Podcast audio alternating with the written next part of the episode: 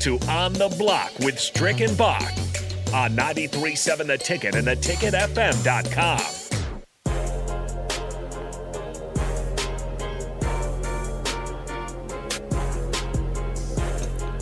We're back on the block. Here to talk a little bit more about the Husker football team and the wonderful article that was written out of the Omaha World Herald, as well as maybe touch on the trouble in Evanston that happened that still has my heart kind of sunken in. But nonetheless, it, it, it's springtime. It's uh, right around the corner. I can't believe how fast, Bach, that this this year is already starting to fly. It's almost March. You guys are almost through the winter. That's right. It's cold so on today. It, it, it, this is I, I, I used to get I used to think it was the weirdest thing because I used to think that winter was in like December, November. I yeah. used to think those were cold. But they say the coldest times of winter is like at the end of it, like in the February time frame. So I, I always thought that was odd. I was like, yeah. how, how do you figure? That's getting closer to spring. But you go figure. How have you guys fared this year as far as snow and all of that stuff. Just mostly cold, not as much snow. Yeah, yeah. Last year we had like a record snow uh, fall at one point. I think in late January. That was uh, it was like compared to the '97. Were you around for the '97? You no, you were gone by then, were you? Out of there. Yeah, yeah. By '97, Dallas. Yeah, '97. There was this huge snowstorm that everybody remembers, and for years and years it thought that it would never be passed up. But then last year, I think the uh, at least in some metrics, it was passed up by that snowstorm in late January. This year, we've been lucky. We've kind of mostly missed the snow. Um, uh, I don't know what that means for the crops or that. So some people can say that's not lucky. I don't really know, but ultimately, I just know that I hate snow. Uh, like you said, I, I like it before. I like I like uh, December snow. You know, it, it kind of gets you in the the mood for Christmas. Yeah, one of my favorite Christmas, holidays. Yeah. yeah. I don't mind a. I like you know a white Christmas especially. It's nice when it happens. But then as soon as New Year's is done, you're just kind of out of the holiday mood. You want to move on. And that's when the snow dump usually comes. But we've been lucky. We've been avoiding it. And now it's been typical Nebraska, right? Today it's like minus one or whatever, and then next Wednesday I think it's going to be like seventy degrees, and we just went through a week yeah. of that, so it's that, just that, up and down. Schizophrenic stuff. Yeah, and and so like for me, it's like you come out of you come out of the winter time frame after Thanksgiving. And then you eat the Christmas dinners, oh, yeah. and your stomach is full, and you're getting fat as a house. and so then you you're creating these New Year's resolutions of I'm gonna get back in the gym, I'm going full tilt, full time and then the next thing you know, that brick, that brick is out there. So it's like, oh, I won't go today. It's too cold. And then, you, unless you got your Peloton sitting in the house oh, or something yeah. like that, you, you most likely you kind of, oh, I, will start in, I'll start in March. Yeah. I'll get my summer body ready. You know, this yeah. that just tends to happen all the time, right? But yeah, but but but what's happening right now? The Omaha World, World Herald wrote a, a wonderful article. I thought, um, um, in looking at that, they're talking about uh, when we get into the spring, the spring practices are, are looming and they're they're coming very fast. Uh, there's a lot of things that a lot of people want to see, but some of those things um, are opportunities for a uh, some players that have been in the system a little bit, had an opportunity to see what's going on, to see what they like and don't like, and transitions of coaches and those that left, and maybe some that they didn't think liked them very much, and now it's another opportunity with a new coach coming in to be able to to get another look sometimes you got those situations. So there's a little invigoration that goes on with that. But at the same time, seven Huskers that have prove it time. Let's talk about that a little bit, Bach. You know, who are some of those names that pop up on there? You know, what is your expectations about what you think they have an opportunity to do? Can they shine their light bright? Or do you think they'll fade off in the great good night?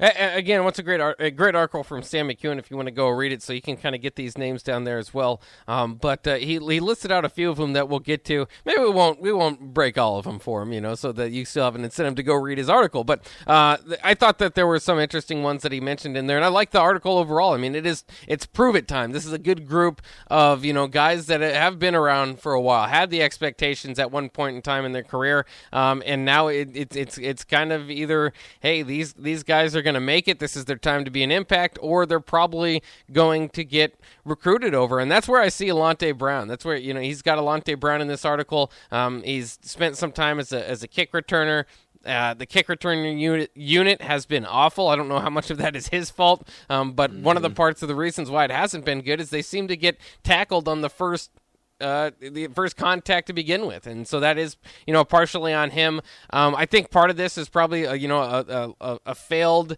a lot of guys that didn't turn out here at Nebraska that have gone and, and moved on um, at the wide receiver position. Obviously, Nebraska making a change to, to bring in Mickey Joseph to, to change that narrative, but that was a problem last year. And, and I think Alante Brown um, has been recruited over before, obviously, like bringing in Samori Toure, and I think it was it, it happened again. I mean, they brought in a few more wide receivers from the the portal. Um, I don't know if it's because they don't trust him or the way that he's coming along, or if it's just you know, I, I but I have to believe that that's part of it. So I think that there's a lot of incentive for Alante Brown to, to get it done, and this is his prove it year. Um, I guess uh, among the group, I don't have a, a very as high of a hope for him just because like like I said the way that I'm reading it is he continues to be recruited over even into this offseason.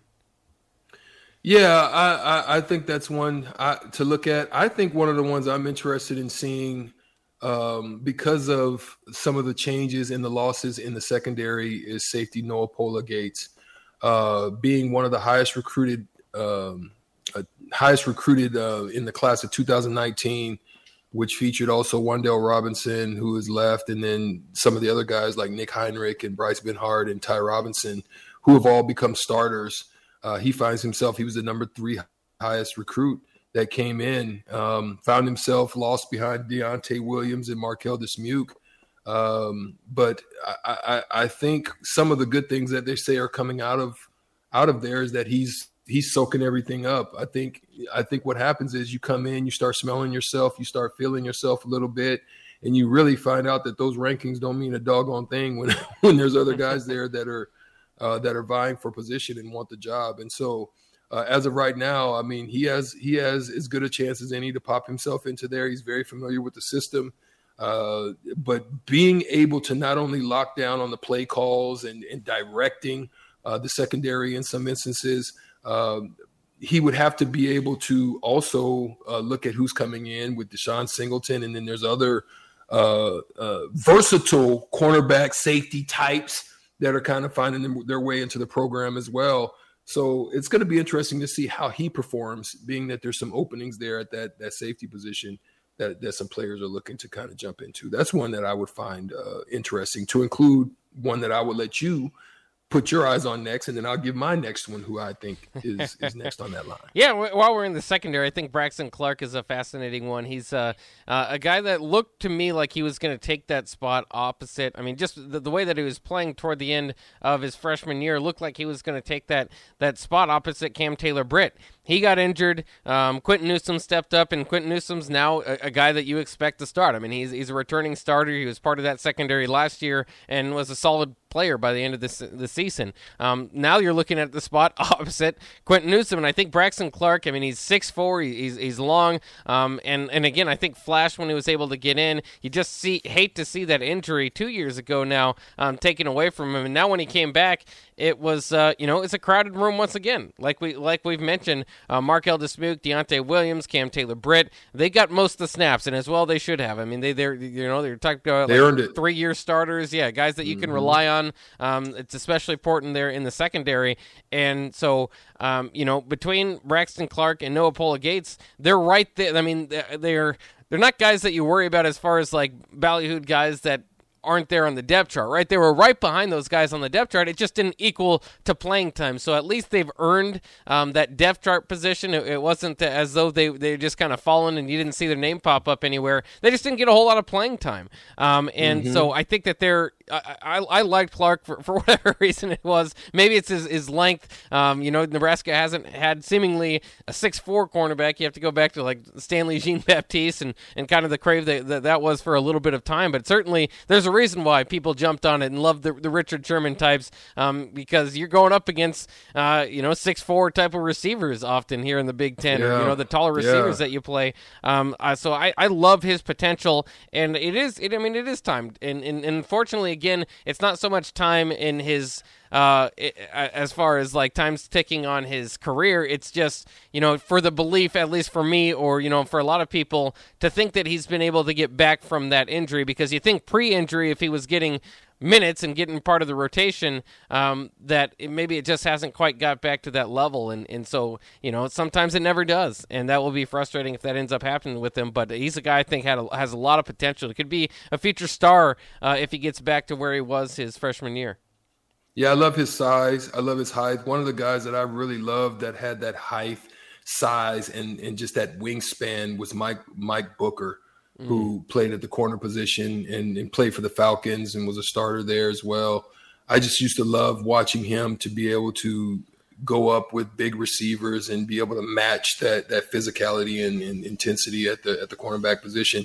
So I definitely love that he has great size and, and abilities, and, and, if he can get healthy and get back to his normal normal self, then he definitely can compete. I also like I, I am interested in seeing what Mosai Newsom does um, with with so much lost in that front in in in the front with you know Ben Stille, Deontre Thomas, and, and Damion Daniels, the exodus of them. Uh, I think I think I find it it was hard for Mosai to really break through because you know even though he has good size at 6'4", 285, playing in a three four system, they they want some girth if you're going to play in a three four, those those those those tackles and nose guard have to have some girth because they got to eat up space, right? So it looks like Mosai, unfortunately, his size is built for four three, and and getting in the gaps and using quickness and, and stuff like that. So depending on how the defense goes and if there's if there's kind of a a, a hybrid type of system, I think he he can possibly find himself a spot in, in the rotation and and get get into doing what he what he does best. I mean, there, there's there's not a lot of there's not a lot of guys at the position, so the opportunity is is very much open there, especially in the the front the front line of the defense. So. Uh, I would, I'm interested to see what he does and and if he's going to take the opportunity, and also to see what the uh, Chinander is going to do on the defensive side and and how is he going to take a hybrid approach? Uh, he's got to try to figure out a way to create more pressure because he can't just continue to leave his cornerbacks and safeties out on islands against some of the top talent that that the receivers are in the uh, Big Ten. So yeah. that's just my thought on it. What's your thought on it? Text us on the Center Heyman text line at 402-464-5685. You can also call us on the Honda Lincoln hotline. We would love to get you on if we can get you on to talk a little bit more about it. But the segment is slowly closing. So remember that 402-464-5685 if you want to tap in and touch uh, upon the subjects of matter that is before you. We're going to take a break right now. We're going to come back with hitting the hardwood with Strick, talk a little bit about Dra- uh, uh, Dragic, the left-handed assassin, and his uh, his uh, acquisition with the Brooklyn Nets, and if that's going to be any impact, we'll come back on the block right after this.